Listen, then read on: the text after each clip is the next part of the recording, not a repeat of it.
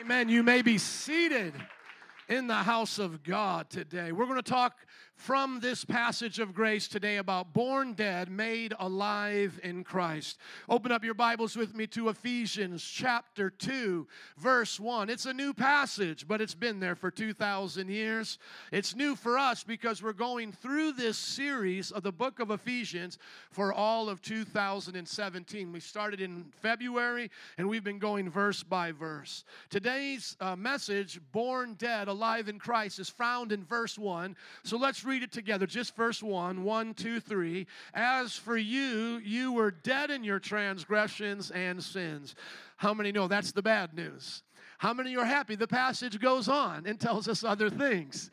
But that is the part we need to talk today about being born in our sins, being born dead, and as you'll read later on, we're made alive in Christ. So let me read the passage. As for you, you were dead in your transgressions and sins. Give your neighbor a nudge and say, He's talking about you, in which you used to live when you followed the ways of this world and the ruler of the kingdom of the air, the Spirit who is now at work in those who are disobedient. All of us lived among them at one time, gratifying the cravings of our flesh and following its desires and thoughts. Like the rest, we were by nature deserving of wrath. Everybody say, naughty by nature. Thank you. All of us were born naughty by nature. Now, continuing on, verse 4 and onwards, but because of his great love, somebody say, his great love. Thank you. Because of his great love for us, God, who is rich in mercy, made us alive with Christ, even when we are dead in transgressions. It's by grace you have been saved. And God raised us up with Christ and seated us with him in the heavenly realms in Christ Jesus, in order that in the coming ages, somebody say, coming ages, Amen. That's important. In the coming ages, that he might show the incomparable riches of his grace expressed in his kindness to us in Christ Jesus. These last three verses are so important. I pray that you'll memorize them and put them in your heart. Verse 8 For it is by grace you have been saved through faith, and this is not from yourselves. It is the gift of God, not by works, so that no one can boast. For we are, somebody say, We are Thank you. We are God's handiwork, His masterpiece, created in Christ Jesus to do good works, which God prepared in advance for us to do. Everybody say, It's a great day because it's a grace day. Come on, look at your neighbor and say, Today's a grace day, so it's a great day. I want to tell you about the life of grace. Paul wanted us to know about the life of grace. For the next five weeks, we are going to learn about grace in a way that the world has never heard about before. If you've read the Bible, then you've got a taste of it. But I'm talking about when this first came to the people of Ephesus, the book written to them, the Ephesians, those people had never heard anything so marvelous before. Today, we're going to be talking about born dead versus made alive in Christ. Next week, the ways of the world versus versus the ways of God, cravings of the flesh versus the fruit of the Spirit, cursed by works or saved by grace, and then we'll end it out by God's masterpiece. You see, Paul was a great preacher because he was a grace preacher. I'm a great preacher. You want to know why? Because I'm a grace preacher. It doesn't matter the tone of my voice or whether I just smile and say, Jesus loves you. It doesn't matter. All I have to do is come and preach the grace of God and put the grace of God all up in your face. You need grace up in your face. How many of you work with people that need some grace up on their face? Amen. Well, why don't you start the trend and put some grace up on your face? Let your mouth and, and your face know what your heart is thinking. Can I see a smile from somebody? Oh, I got a smile over there. Can I get a smile over here, somebody? Some of you are like, mm, no, I ain't going to do it. Well, you be sassy by yourself and saucy then, but I'm going to be smiling for Jesus. Let your face know what your heart is experiencing. Today's a great day because today's a day to experience God's grace. Did you make today? Did you cook it up in your laboratory? Did you put out the molecules in the air? Did you get your heart beating? Come on, my friends. Everything that we have today to even experience this thing we call life is by God's grace. Now, you may say, Pastor, what about the things that are bad? Well, it's by God's grace. He's to save us from those bad things. Why are they here? Because we walked away from grace. Have you ever read the first three chapters of the Bible? I'll just encourage you. Listen, this is all I want you to do this week. Read the book of Ephesians one time and then do this summarize the entire Bible so you can understand the point of grace. First three chapters of Genesis, first three chapters of John, last three chapters of Revelation. Everybody go, ooh. You'll understand grace. You'll understand it because we sinned in the beginning. Jesus had to come and die to restore the mess that we made. And in the end, those who accept Christ get the blessing of the new heavens and new earth. Everybody who complains about evil and they say God should do away with evil, okay, let's start with you and get rid of you then. Because that's what God would have to do if He didn't come and die on the cross and get evil out of our heart. He would have to send you out with the trash too, wouldn't He? Because you've done evil. Anybody here never done evil want to stand up and tell us what it's like to be perfect without Christ? I'll hand you the mic a little bit. You can explain it to us. How many lies have you told? How many things have you taken that don't belong to you? How many times have you been covetous and jealous? How many times have you taken the name of the Lord in vain? How many times have you disobeyed your parents or did while you were growing up? How many things do you put before God in your life? How many idols do you have right now that speak to you greater and louder than the word of God? Come on somebody, that's the 10 commandments. How you doing now, Mr. Goody Two Shoe? How many need some grace up in their face? You see, we got to understand the message of grace. The message of grace is not something you just hear one time and say, man, I did that. Let's talk about the four horsemen of the apocalypse now. Let's talk about the Antichrist and who that is. No, it doesn't matter whatever we're studying or doing in Christianity for God. It's always about grace. You were born by grace and you will die by grace. You say death is a blessing. Yes, it is. Read the book of Genesis. Death came first as a curse, but as we had the spirit of death upon us, if we would have eaten from the knowledge of the tree of life, we would have lived forever hell on earth as it is right now. You better be thankful you can die and get out of here and start again. He said, Don't let them eat from the tree of the knowledge of life. If they would have, they would have lived a damned life. You think this is hell on earth? You haven't seen nothing yet, baby. Come on. You better be thankful you get to breathe your last breath and get a ticket out of here and get to start over again with the resurrection of Jesus. That's why Jesus raised from the dead, is so that you could have a resurrected body. So all of us may see the evil of this world and we understand there's problems, but we know there's a problem solver Jesus. Anybody remember that old Andraé Crouch song? Jesus is the answer for the world today. Above him there's no other. Jesus is the way. Y'all better go back to some of that gospel in the 70s. I just get excited every time I sing it because it doesn't matter whether it's a shooting in, in, in Nevada or the earthquakes. I know the reason why the world is cursed. Man has sinned, God has judged it, and a final judgment is coming. So I want to be saved. I want to be rescued. I want to be born again. I want a second chance at this thing, but I can't. I'm not good enough. I've already proven I can't keep 10 out of the 613 commands He gave me. Well, thanks be unto God who sent His only begotten Son to die on the cross for us that whoever believes in him shall not perish but have everlasting life. Amen. That's the message of grace. Now, when you go back up to this passage this week, I want you to have some nuggies as we go through these uh, messages. So let me just exegete it, what it means, explain it in a way that maybe will be helpful for some of you, and others this can be a review. It says, You were dead in your transgressions and sins. We're all born naughty by nature. Just look at your children, they'll prove that true every day. Your children don't have to be taught to lie, they have to be taught not to lie. I don't know about you, but no one ever taught my children to lie. The Sunday school workers sure didn't. I didn't. My grand my parents, their grandparents didn't. But how is it my 3-year-old learned to lie? And how is it the moment she learned to talk, she learned to be sassy. She learned the word no and wanted to tell me all the time no. Who taught them that? Who taught them to not be happy with what they get and to want more and to be spoiled? Are you teaching them that in the back? Who's telling them that on Sunday school or in, or in Sesame Street? No, children, because of the curse of Adam and Eve, are broken with the born with a broken moral compass. That's why we as parents have the great duty and honor of shaping our children's moral compass. We are there to teach them the ways of God, to straighten out that path. And it will come natural to them as a child because it's hard to teach an old dog new tricks. So it's better to teach a child those things that God wants us to do than wait to try to teach a 50 year old. Can I hear an amen? Because it's harder as your heart gets harder. But the Bible says teach them in the ways that they should go, and when they're old, they won't won't depart. So look at your own life. Who taught you to sin? Nobody. You were born as a sinner, and then you proved you were a sinner by the cravings of your own flesh.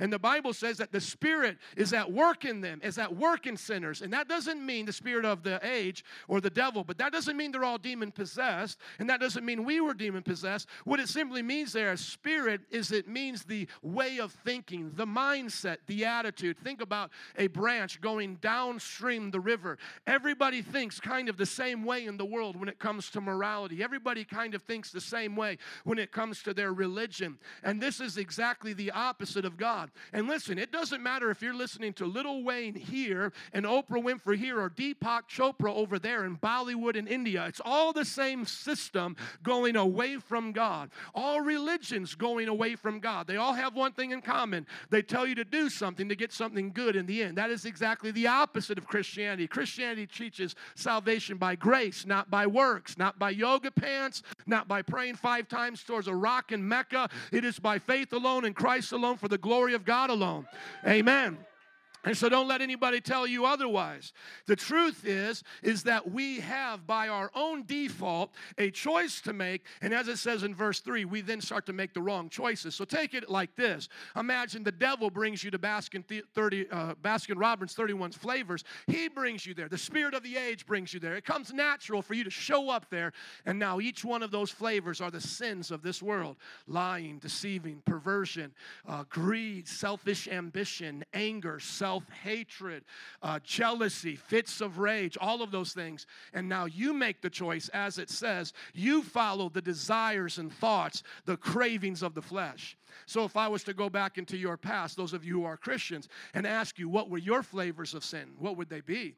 Some of you would say, Man, I took a whole lot of anger, a whole lot of perversion, and just a little bit of drunkenness on the weekends, and that was my little, you know, ice cream cone of sin. Others would say, Man, you know what? I didn't get drunk, I didn't do any of that, but I was one of the most prideful people you would have ever met. I was so religious, I thought I was better than everybody else because I went to church, you know, and you just put all that together. That was your Sunday. That was your ice cream cone of sin. And the Bible says, like the rest, we were by nature deserving of wrath. So put it together, these uh, three verses. You were born a sinner, the devil helped you sin, but then you made your own choice, your own personal decisions, and then you sinned yourself right into God's wrath.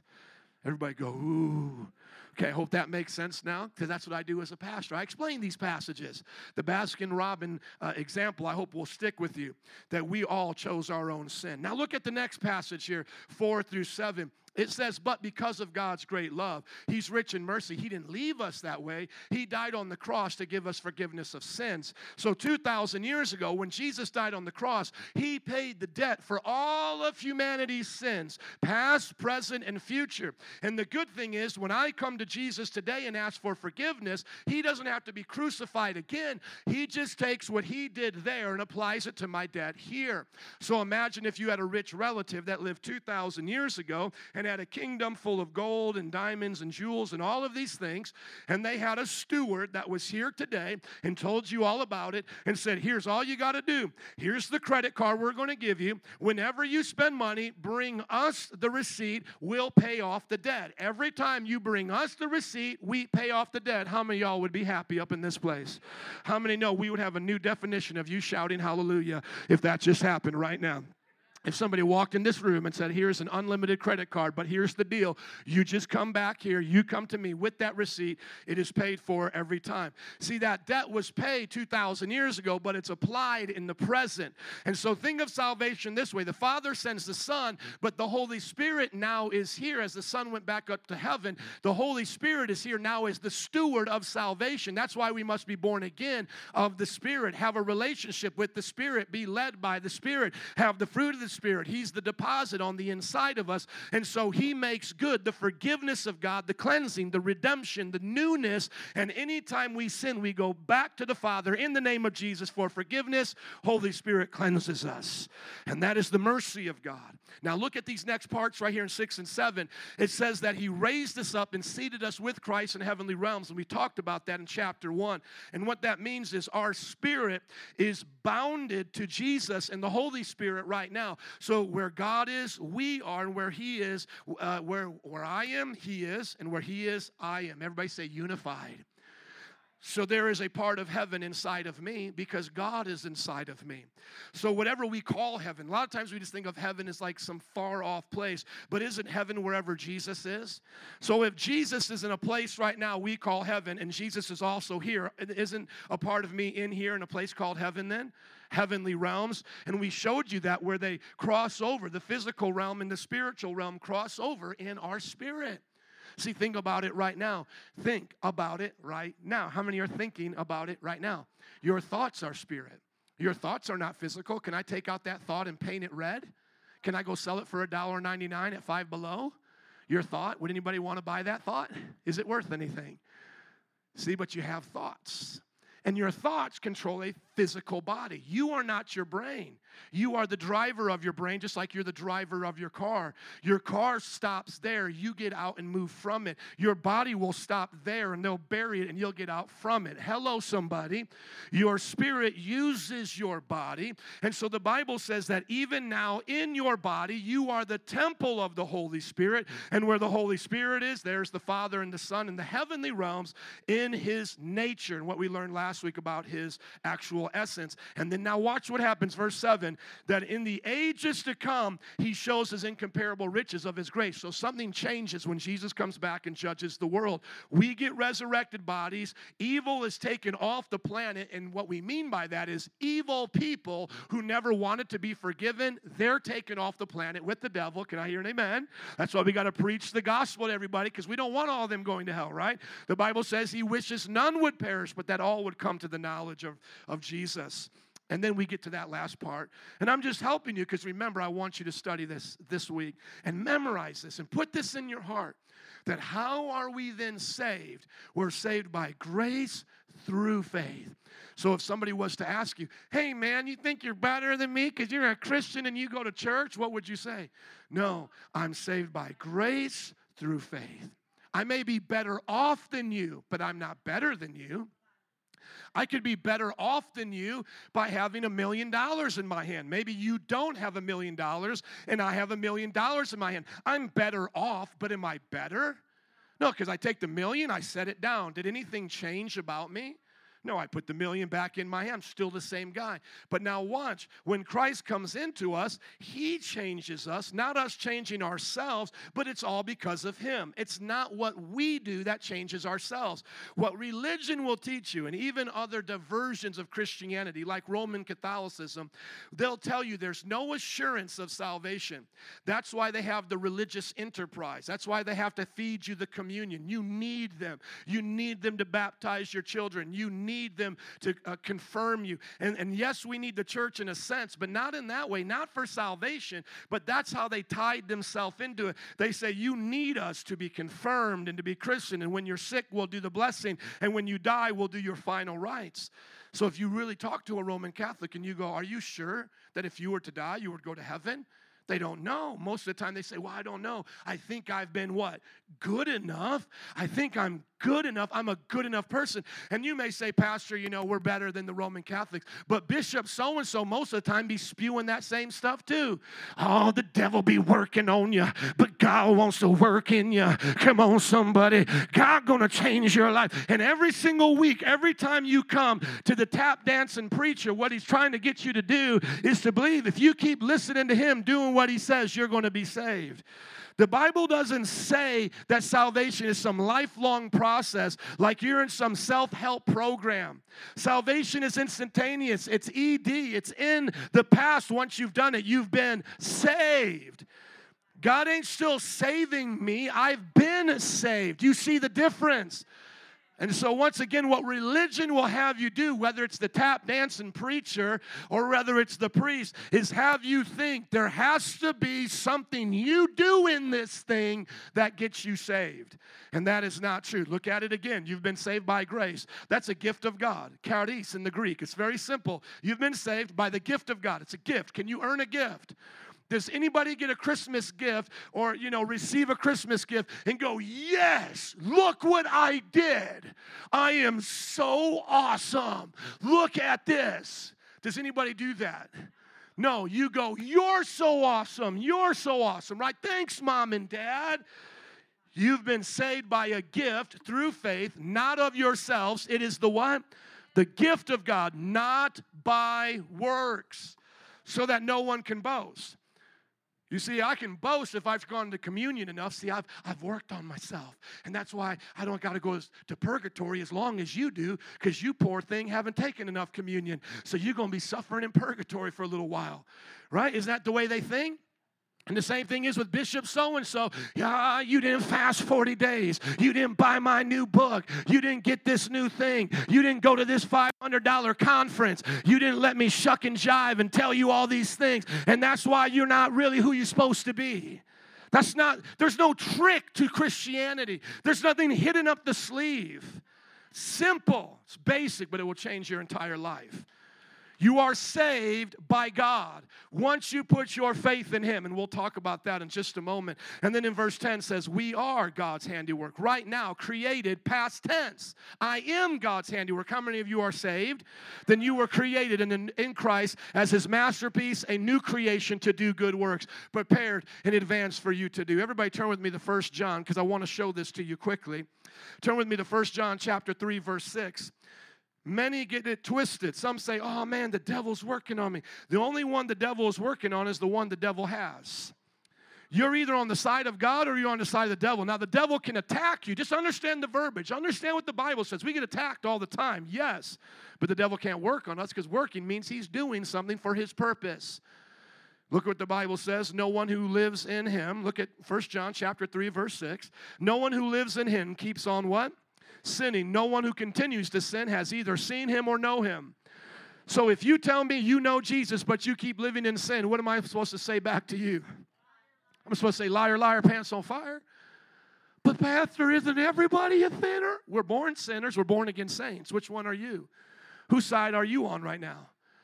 Dear children, do not let anyone lead you astray. How many think people are trying to lead you astray with that? Because what they want to do is keep you in their gospel enterprise. If you keep thinking you're a sinner, then they're going to keep selling you the remedy to sin. If they preach Christ as the final remedy to sin, there's nothing else for them to do. There's no more shucking and jiving.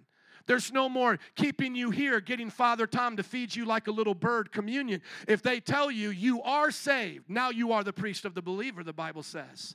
So, what is church? The church is the gathering of saints, us sharpening each other's iron. Brothers and sisters coming together, living as we're supposed to.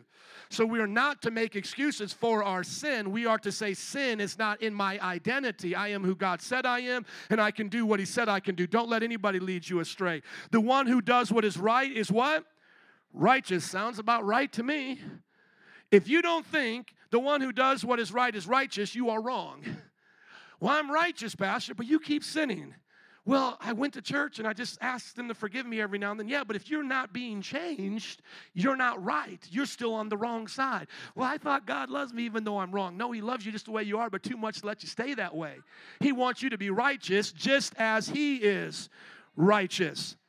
Now, this is where it gets sassy. Somebody say, make it plain. Verse 8, preach it to us, John. The one who does what is sinful is of the Okay, so who are you of today? The devil or are you of God? Come on, the one who is sinful is of the devil because the devil's been sinning from the now, watch right here. He's been sinning from the beginning. The reason the Son of God appeared was that you could just be forgiven of sin and go through the merry-go-round of sin your whole life. Jesus, forgive me because I know I feel so bad about what I did, but really I want to do it again because it is kind of fun. But I feel so bad, and I, I promise I won't do it again. Just this one last time, God, one last time. Oh, now I feel so bad. No, but Jesus, really, you know, I can't change myself, but I know you love me. Oh, forgive me. Is that Christianity? Is that the Bible? Look at what it says. The reason the Son of God appeared was to destroy the devil's, the devil's, come on, the devil's work. He appeared to destroy the devil's work. What does it say in the first few verses that we read today? It says here that, like the rest, we were living this way, having the spirit of the age, who is now at work in those who are disobedient. So is the devil working on you, or has his works been destroyed by the power of Jesus Christ? Choice is yours, my friend. Totally up to you. I'm going to heaven. I've already made up my mind. You do what you want. I'm just being real because I got a lot of sassy people in my life. We actually had somebody post up this verse, First John chapter 3 verse 6. They posted it up where I started reading today, and somebody literally wrote back on Facebook, "I totally disagree." Verse 6, no one who lives in him keeps on sinning. I totally disagree. And they put pastors sin and these people sin. And first of all, I just want to ask, are you a Christian and you're disagreeing with the Bible? What kind of nincompoop does that? What kind of Oompa Loompa does that? You say you're a Christian. We just read you the Bible. It was a meme, literally, of the scripture in cursive, looking nice, little tagline of the verse at the bottom. No opinion, not even an opinion, just a meme of verse 6. No one who lives in him keeps on sinning. No one continues to sin, has either seen him or known him. I totally disagree. I totally disagree. I totally disagree. Then they get into a long argument. And I'm just like, do you disagree with God? I mean, how do you interpret that? You see all these things I have up here. These are interpretations of the Bible, uh, uh, versions rather, and versions help us interpret. You want to make sure we do it right. Just go to different versions. Let's let's go to another one here. This is right here. Uh, it's a little bit down here. Check it out. Oh, I'm in Romans. Let, let me go back here to First John chapter 3, verse 6. And I want to show you different translations. Somebody say, make it plain. Somebody say, prove it, Pastor. Love to prove it. You guys got some time? Because I definitely love to prove it. I definitely love to prove it. No one, this is the message, totally in a uh, contemporary English version. No one who lives deeply in Christ makes a practice of sin. None of those who do practice sin have taken a good look at Christ. They've got him all backward. Come on, son. Better repent of that foolishness. Let's go to the Amplified. See if you like this translation. No one who abides in him, who lives and remains in communion with and in obedience to him, deliberately, knowingly, and habitually commits, practices sin. No one who habitually sins has either seen him or known him, recognized, perceived, or understood him, or has had an experiential acquaintance with him. Let's just go to one more just in case y'all don't believe it. Let's just go to the King James. The King James is going to be just this bold and sassy. You know what? Here's the New King James. It just removes the these and thous. New King James, verse six. Whoever abides in him does not sin. Whoever sins has neither known has neither seen him nor known him. I mean, could it be more plain? I mean, he's made it plain to us. So let's just start start just right here for a second. The message of grace is a message of you not sinning. That's the message of grace. Some people get it twisted. Oh, the message of grace means I can sin all that I want. No, the message of grace is you don't have to sin anymore. Let's just get it in our mind real quick. Let's get it in our mind real quick because I got a picture to show you. It's going to come really clear in a minute, but I want to try one more time before I show you the pictures, okay? Watch this. If I happen to be playing in mud, and it starts to get on with the day. And now the mud is all up in my body and all up in this stuff. And now I come to your house. You love me, don't you? I'm your pastor, right? But are you going to let me just come sit up on your couch with all the mud all up inside of me and all over? No, what are you going to say? You're going to say, Let me clean you first, Pastor. Come right over here. I got a hose. Let me just turn it on. You're not even coming to the shower yet, Pastor. Let me just turn on the hose. You're going to wash me down. You love me, right? You love me. Now, watch. After you wash me down, if I just go find the first puddle out there and go jump and roll in the mud again to say, Wash me, I just like when you wash me, there's a problem now, isn't there? The purpose of you washing me was not that I would just run out there and do it all over again. The purpose of you washing me was to make me appropriate to have a relationship with you in a setting that's conducive for adults. God wants to have a relationship with us in a setting that's conducive for God because God is holy and righteous. And so he cleanses us to, and invite us in to his presence. Now, in that place, if we sin, what do we do? We repent because we don't want to be unholy in his holy presence. We don't want to spit on the cross that paid for our sins. So, yes, a Christian may sin, but that's not their habit. So I'm sorry if another church shucked and jived and told you some half gospel truth, which is a full lie, and told you it's okay to keep thinking about yourself as a sinner, to keep complaining about how the devil's working on you, so you can have an excuse to be busted and disgusted, tore up from the floor up, needing a checkup from the neck up. It's about time you believe he is who he said he is, and you are who he said you are. Because he's my Savior and I'm his child child, and He sure enough knows how to keep me clean. And He knows how to forgive me, restore me, and empower me in this relationship. So that's why we come to this message of grace with a whole different perspective. We're not coming here to see all that we can get away with and go to heaven. We want to see how close to heaven we can get and stay on this earth. I'm going to say it again. Somebody put this on Facebook. It's an oldie but goodie. I'm not trying to see how close to hell I can get and go to heaven. I want to see how close to heaven I can get and still be on this earth. Some people say, don't be too heavenly minded, you'll be no earthly good. No, Jesus was so heavenly minded, he changed the earth for good. You'll be changed the moment you put your mind on Christ. Get rid of stinking thinking. How many like pictures? Can you take a look at this one? It's really simple. We're born sinners, you're born dead. You're born dead in such a way that you can't save yourself. Trying to save yourself would be like as if you had HIV and you put in this arm a blood transfusion, a needle, right into this arm. You think you're going to heal yourself of HIV? Now you say, Well, I got somebody in my life that's going to heal me. My wife, my mother, my friend, my brother. Some people say jail saved me. Man, I went to jail and it saved me. Man, I feel sorry for you. Because if a woman saved you, jail saved you, any of that, you're still going to hell. You're not saved. You know what that's like? That's like you going to another person that has HIV saying, Give me a blood transfusion. Well, you both have HIV. You did absolutely nothing. Who is the one that has pure blood? Jesus, and his blood ran for you. God so loved the world God so loved us despite the mistakes that we made that he sent his only begotten Son, that whosoever believes in him, not goes to work and does a bunch of things for him, no, but whoever believes in him shall not perish but have eternal life. So are you still dead or have you been made alive in Christ? What makes the difference is your faith. Now, you may say, What is the process of Christianity? If I'm not being saved, if I'm already made a new creation, what do we do in Christianity? Well, on this holy side, the Bible says we mature we become who God wants us to be. Now remember, my son is born, was born five years ago as my son. He didn't have to be born again and again and again to be my son. The first time he was born, he was born my son. Now he grows to act like daddy, okay?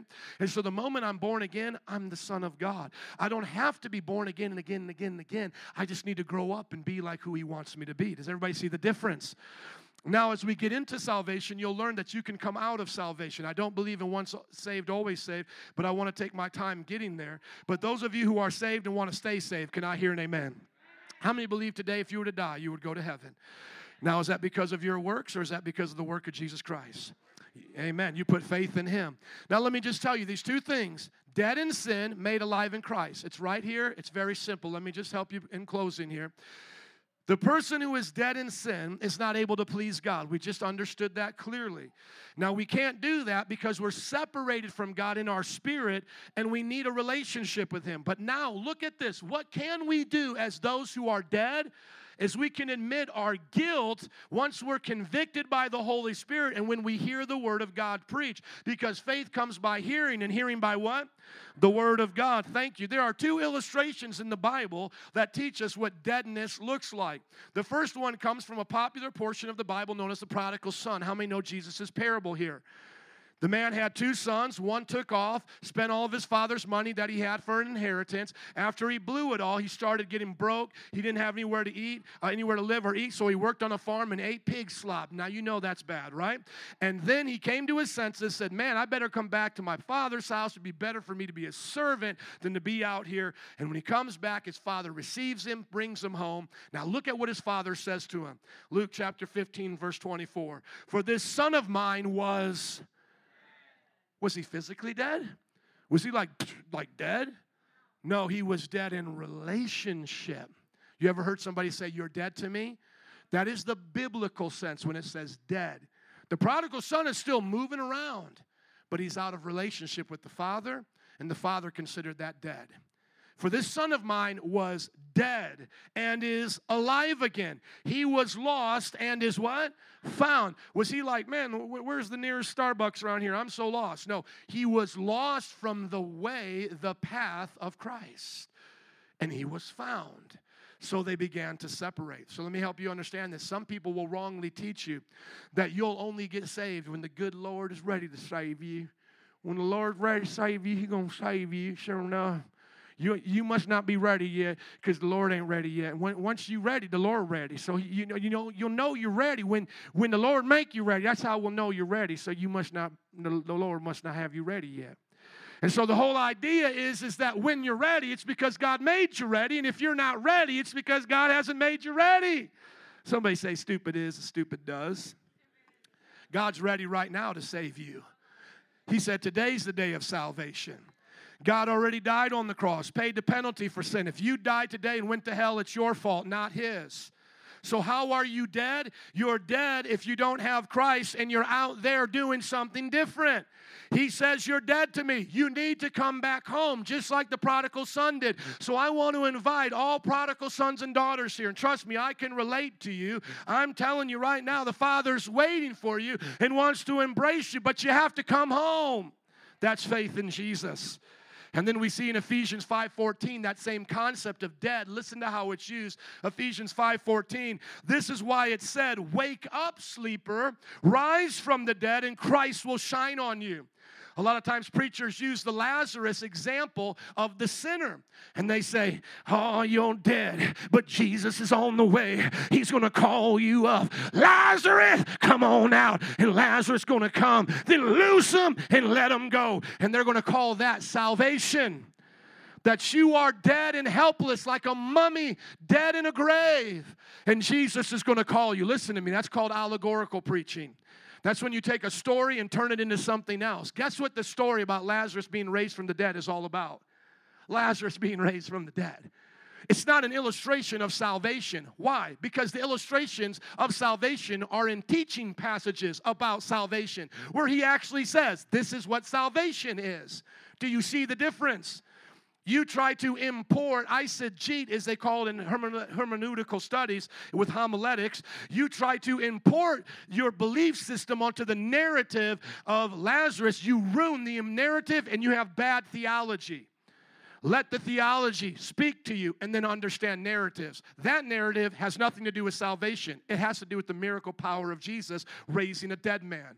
What is the illustration of us being made from dead to alive? Ephesians 4 14, uh, 5 14. And it says, You're like a sleeper that's dead and can be raised up with a call. So sleeping is synonymous with being dead, just like a relationship that's separated is considered death. Are you listening?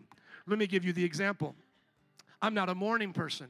So, what my wife has to do to get me up for church is she has to send in my kids to wake me up because she used to come in and that didn't work too well. When she would come in and she would say, It's time to get up, I'd be like, I don't want to get up. It's not, it's not time yet. I want to sleep a little bit longer. That's what I would do. So now what we figured out works best for me is like sending in Zoe, my three year old, Daddy, Daddy, it's time to get up. And then I'm just like a little bit nicer. Okay, thank you. I'll get up in a little bit but it's my choice. Listen to it. That's why it said, Wake up, sleeper. Wake up, sinner. Wake up, sleeper. Rise from the dead. You choose to wake up. You can go, now I ain't waking up, snooze. I'm going back to bed. I don't need to listen to that preacher. I'm going to do whatever Father Tom said. I don't need this. You go back to sleep. See, in consideration of spiritual deadness, you may not have had a choice to be born spiritually dead that was Adam's fault and the curse that God put upon humanity. I get it, but it's your choice now whether or not you stay dead.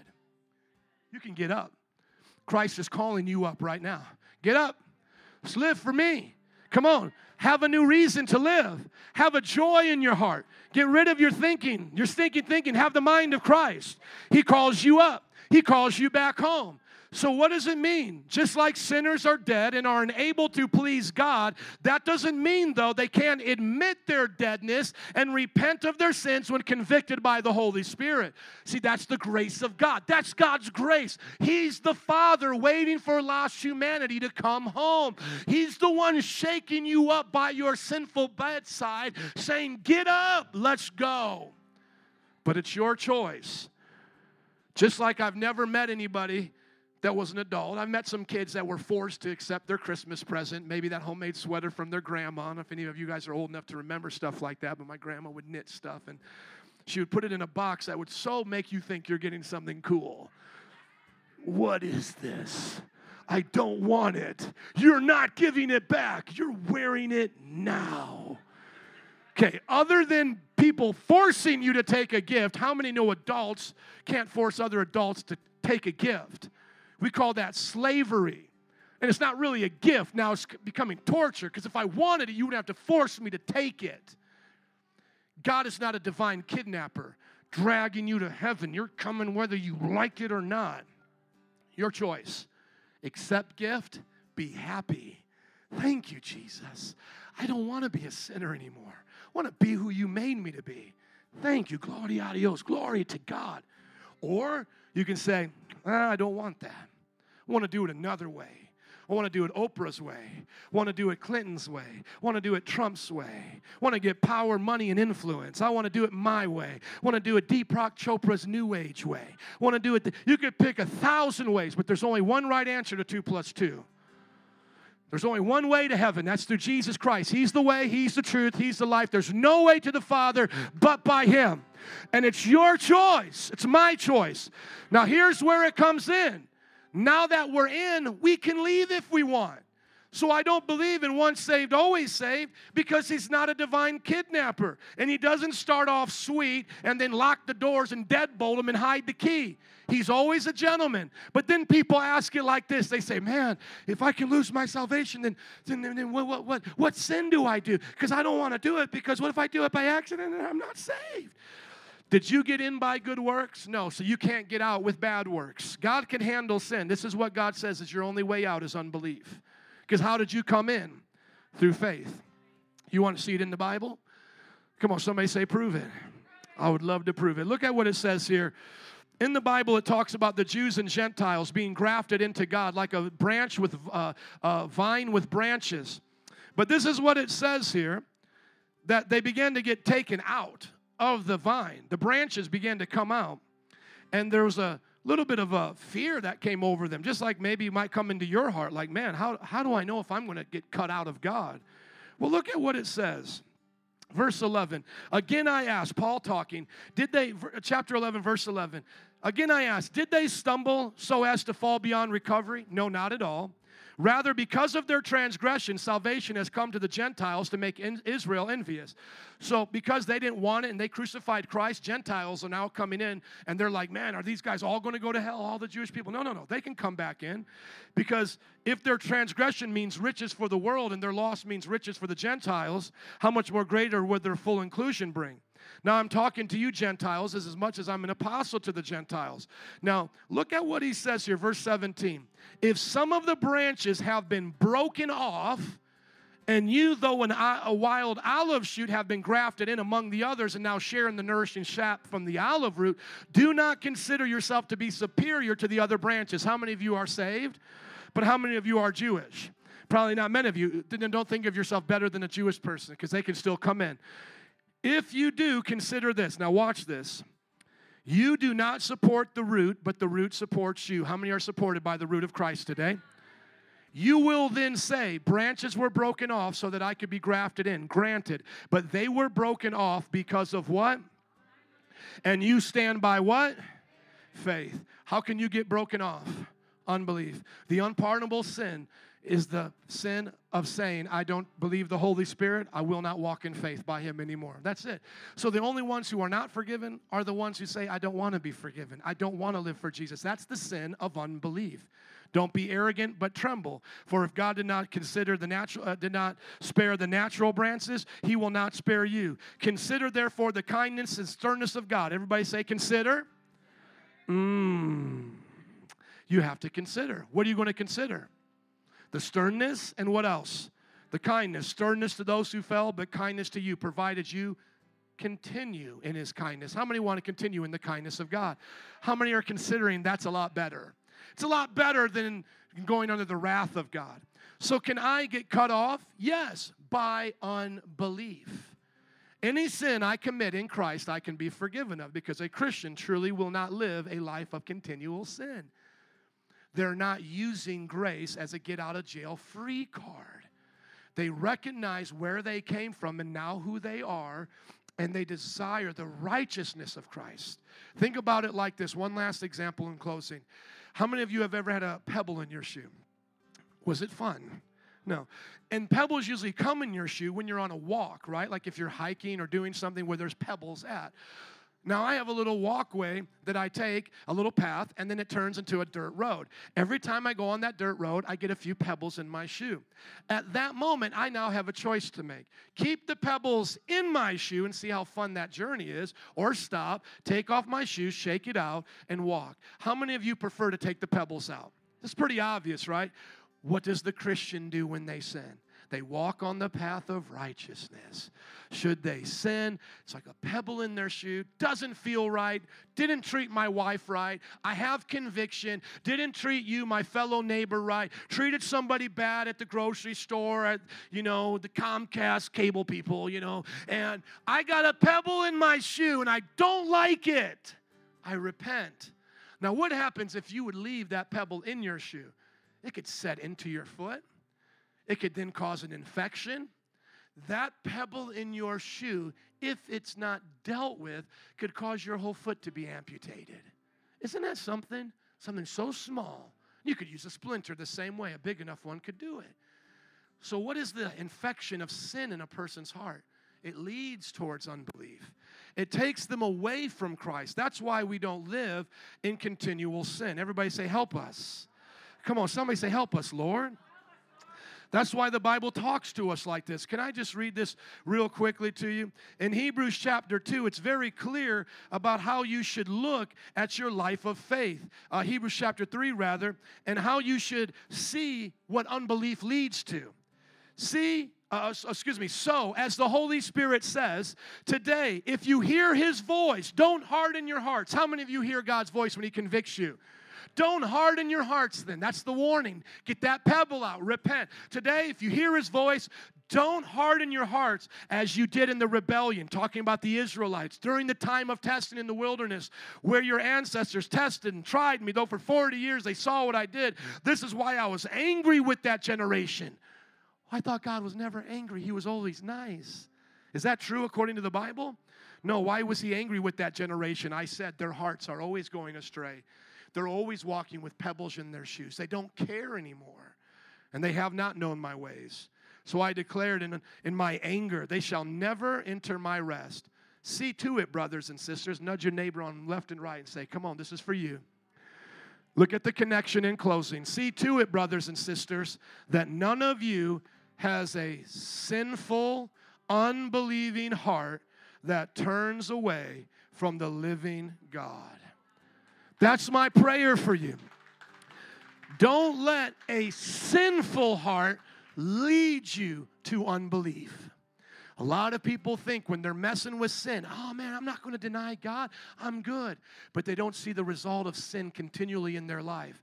I have seen pastors deny Christ because they gave into adultery and they covered it up and they were like, well, you know, I kind of married the first one young and we didn't really get along and it's better for the kids now. And after all, you only live once. And she says she's a Christian and she's going to actually help me do ministry. See, their heart gets hard because they're not listening.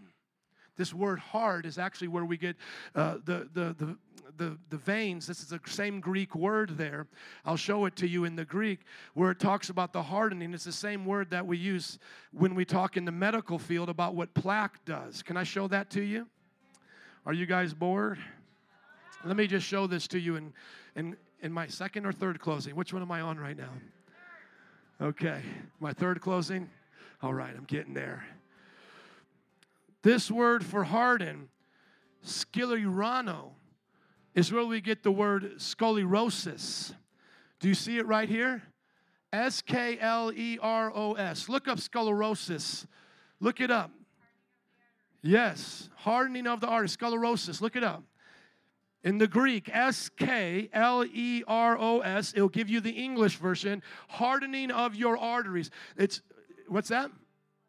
Sclerosis. My wife is Greek. Sclerosis sounds so much more scholarly and romantic as well, I must say. Sclerosis. But she doesn't make my heart sclerosis, she makes my heart soft. How do we say that in Greek? So, what is it? See, what happens is you start off going like, man, I'm good. I'm good. This adulterous affair, I'll just ask God, even if I'm wrong, even if I'm wrong, Pastor, I'm just going to ask God and He'll forgive me.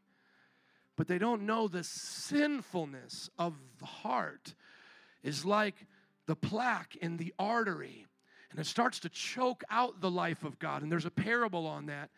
And before you never thought you would deny him. You never thought you would close the Bible and say, I'm not reading this again. You never thought you would close the door on church and never come back. But now it makes sense. And you talk to people like that in your life, don't you? It's like they went back. They were once saved, but they went back. And the Bible warns us of, of that. So, am I afraid of going to hell? Absolutely not, man. Hell no. Come on. And when I say heaven, y'all say, yeah, heaven heaven. When I say hell, y'all say no. Hell, hell, hell ain't got nothing for me. So I'm confident in my salvation. But the Bible says I work it out with fear and trembling. I grow it out. I grow it up in the vine of God with fear and trembling, knowing that I came through faith as a gift by God's grace, and I can leave if I want. But here's the promise as long as my heart says yes to the Lord, as long as my heart says, God, I want this from you, you know what He says He'll do? He will be faithful to complete that which He started in my life and in your life unto the day of Christ Jesus. Can we stand up and give it up for Jesus today? Come on. Amen. Band and altar workers, would you come, please? So, how are we made alive in Christ? By that faith, and we keep it to the day we die. In the book of Ephesians, look at what he said to them. Remember the first verse of the first chapter. Paul, an apostle of Christ Jesus, by the will of God, to God's holy people in Ephesus. The what? Come on, the what kind of people? The faithful in Christ Jesus. How many are going to be faithful?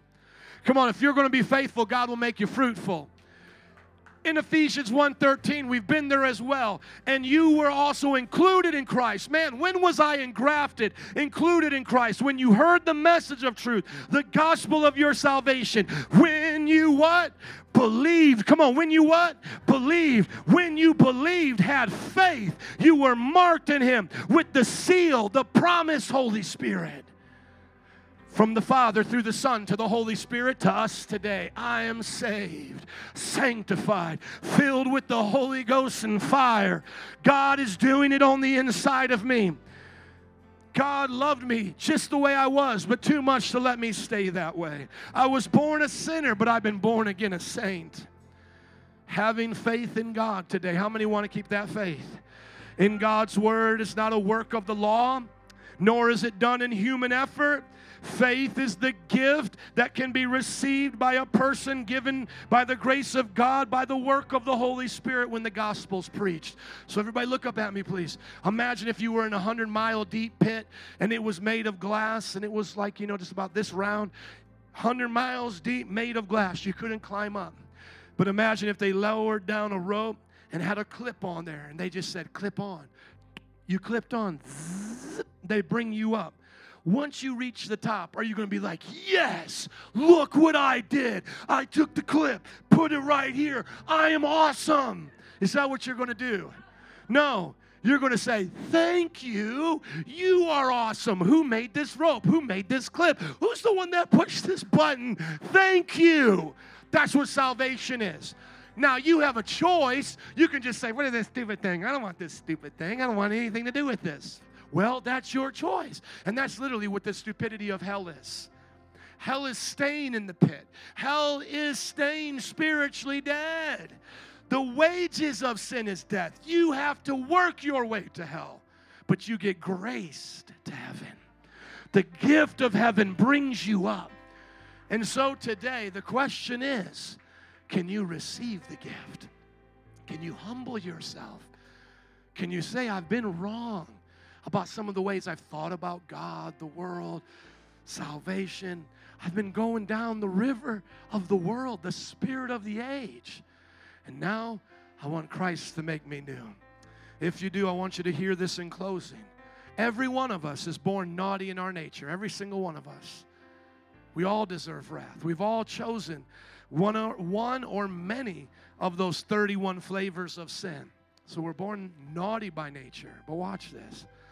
But because of Jesus and our faith in Him, we get to be born again into the divine nature. My mom and dad gave me a sinful body because of the curse of Adam and Eve's sinful body. But the Son of God gives me a spiritual body made in His image. I have in me a deposit of the hope to come, the treasures to be revealed. Keep coming to these services. We're going to learn all about these wonderful things of the grace message because grace messages and the truth of God's grace will make your life great. You talk to anybody that goes through hard times with God, what are they going to say? I've made it by the grace of God. What you see right now is by the grace of God. I didn't do this on my own, it was by the grace of God. People come to my wife all the time. How do you have five kids and do homeschool? By the grace of God. How do you start a church in your house and a home Bible study? Now have 250 by the grace of God. How is it you get to love people, even your enemies, and forgive those who sin against you? By the grace of God. I'm just wondering is there anybody here today that wants to live a great life in the grace of God and show this world what a masterpiece of grace? Grace you and I are. Let's pray. Father, we thank you for your grace. The grace that you gave on the cross of Jesus Christ. We didn't deserve it, but you gave it. And we receive it freely today. How many are receiving it right now? Just say, Thank you, Lord. If you've got sin in your life, repent of it and say, I don't want to do that. I don't want to do that. I want to live for Jesus. Those of us who are born again, thank Him. And now begin to pray for the areas of your life that you want to be graced in today. You want to see God's grace on your job. You want to see God's grace in this community. God, would you use us as your masterpieces, as your instruments of grace? 30 more seconds before we go, saints. I'm here by God's grace. You're here by God's grace. Let's do something with the grace of God now. Let's see a world change. Do we do good works? Absolutely, by the grace of God. By the grace of God. Come on, keep praying. It's not a library. Let's pray. Grace of God. Grace of God in your life. You were born dead, but you're alive in Jesus now. You can talk to the Father in Jesus' name, and the power of the Holy Spirit will confirm the word over your family, over your job, over our community. Those three major areas of our lives can be impacted by the grace of God. I pray we don't leave out here the same way we came, Jesus.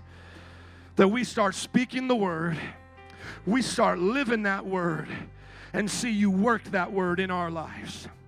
Because if we work that word, you will work it in us. If we are faithful, you will make us fruitful. In Jesus' name. And everybody said one more time. Come on, give God a big hallelujah. Amen and amen. We're going to pray up here and worship. Otherwise, you are dismissed. Have a great day. Come up for prayer for anything by the grace of God. We love to pray for you. Band, let's worship together. Have a great day by God's grace. Enjoy the presence of God. All things are possible to those who believe. Jesus, by your grace. We speak your word over lives today. Those who have to go, we bless them. Those who are staying for prayer, we pray your grace will come all up in this place.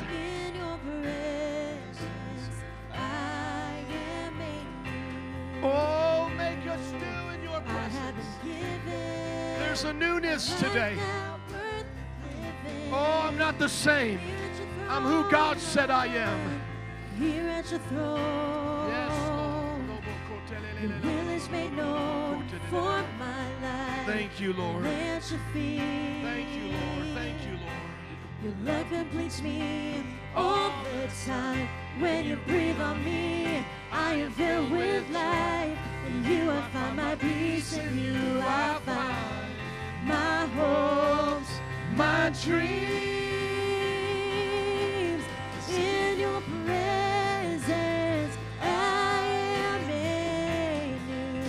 We speak new life over each person here today. You are who God said you are. You have a new life today in Christ. In your presence, I am made new. I have been given a life now worth living. just a few moments, we're going to dismiss the band, but I want those who are praying to keep praying. Please, we're not in a hurry. But I want some of you to hear this, especially when it comes to children and marriage. A lot of Christians suffer hardship, and that's where a lot of their turmoil comes from. But why do you think what we speak at weddings is what God commanded? What God joins together, let no one tear apart. Why do you think that is? Why is that so important a part of marriage and our ceremonies? It's because God wanted you to start with the end in mind. He wanted you to start with the end in mind and to believe that anything that happens in between cannot and will not separate you from your spouse. Also, with the word to your children, raise them up in the way they should go. And when they're old, they won't depart. Why? Because He's telling you the end from the beginning. Now, I don't want anybody here to, to think that I'm saying that if we have problems with our children or marriages, it's our fault because sometimes people make their choices. Even Adam disobeyed God and left the garden. That wasn't God's choice, that was his choice. So there is room for free will. But I want you, especially those of us here that are married and have kids and know there's a battle there, to ask right now the Lord to give you faith, to increase according to his word, and to speak it over your family. That my wife and I, will be together to death do us part. Nothing will separate us. Nothing. That you will speak over your children. My children will serve the Lord. They will grow up strong in the things of God. They will accomplish the destiny God has for them. Maybe one more word before we dismiss the band. One word about finances. Many people, once again, struggle with marriage, children, finances, right? Aren't these the big things of life? By God's grace, we can have a great marriage. By God's grace, we can have wonderful children. And by God's grace, we can be blessed. What did He teach us? Give. Give and it shall be given. It's better to give than it is to receive. And what do we feel in times of poverty, in times of lack? We feel to be stingy, to hold back, to not give God our best. And so, what is he doing? He's telling us the end from the beginning. If we're generous, if we're faithful, if we stay true to his word, he will bless us. He will prosper us. He said, Don't love God more, don't love money more than you love God. And so, is there anybody here today, just at the sound of my voice, that needs to speak the word over their marriage, their children, and their finances? Can I pray for you just in these few moments as those who are already praying are praying? Lord, bless our marriages, bless our children, bless our finances by your grace. By your grace. We never deserved it. We never deserved this. But you've been good to us. And so we thank you for it. We will hold to your word. Just one more time, just sing that out, and then I'll dismiss you guys. Thank you. In your presence, I am made new. My marriage is made new if there's a problem. My children are made new whenever they're disobedient. We can do this God's way. In your presence, my finances are made new. I don't do it by the spirit of the age, I do it by the Holy Spirit who multiplies and prospers. I've been given a life now worth living.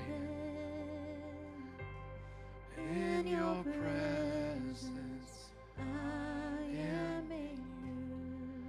Amen. Rudy, would you pray for the after party and those who need to pray can continue to do so? Oh God, you make everything new, God.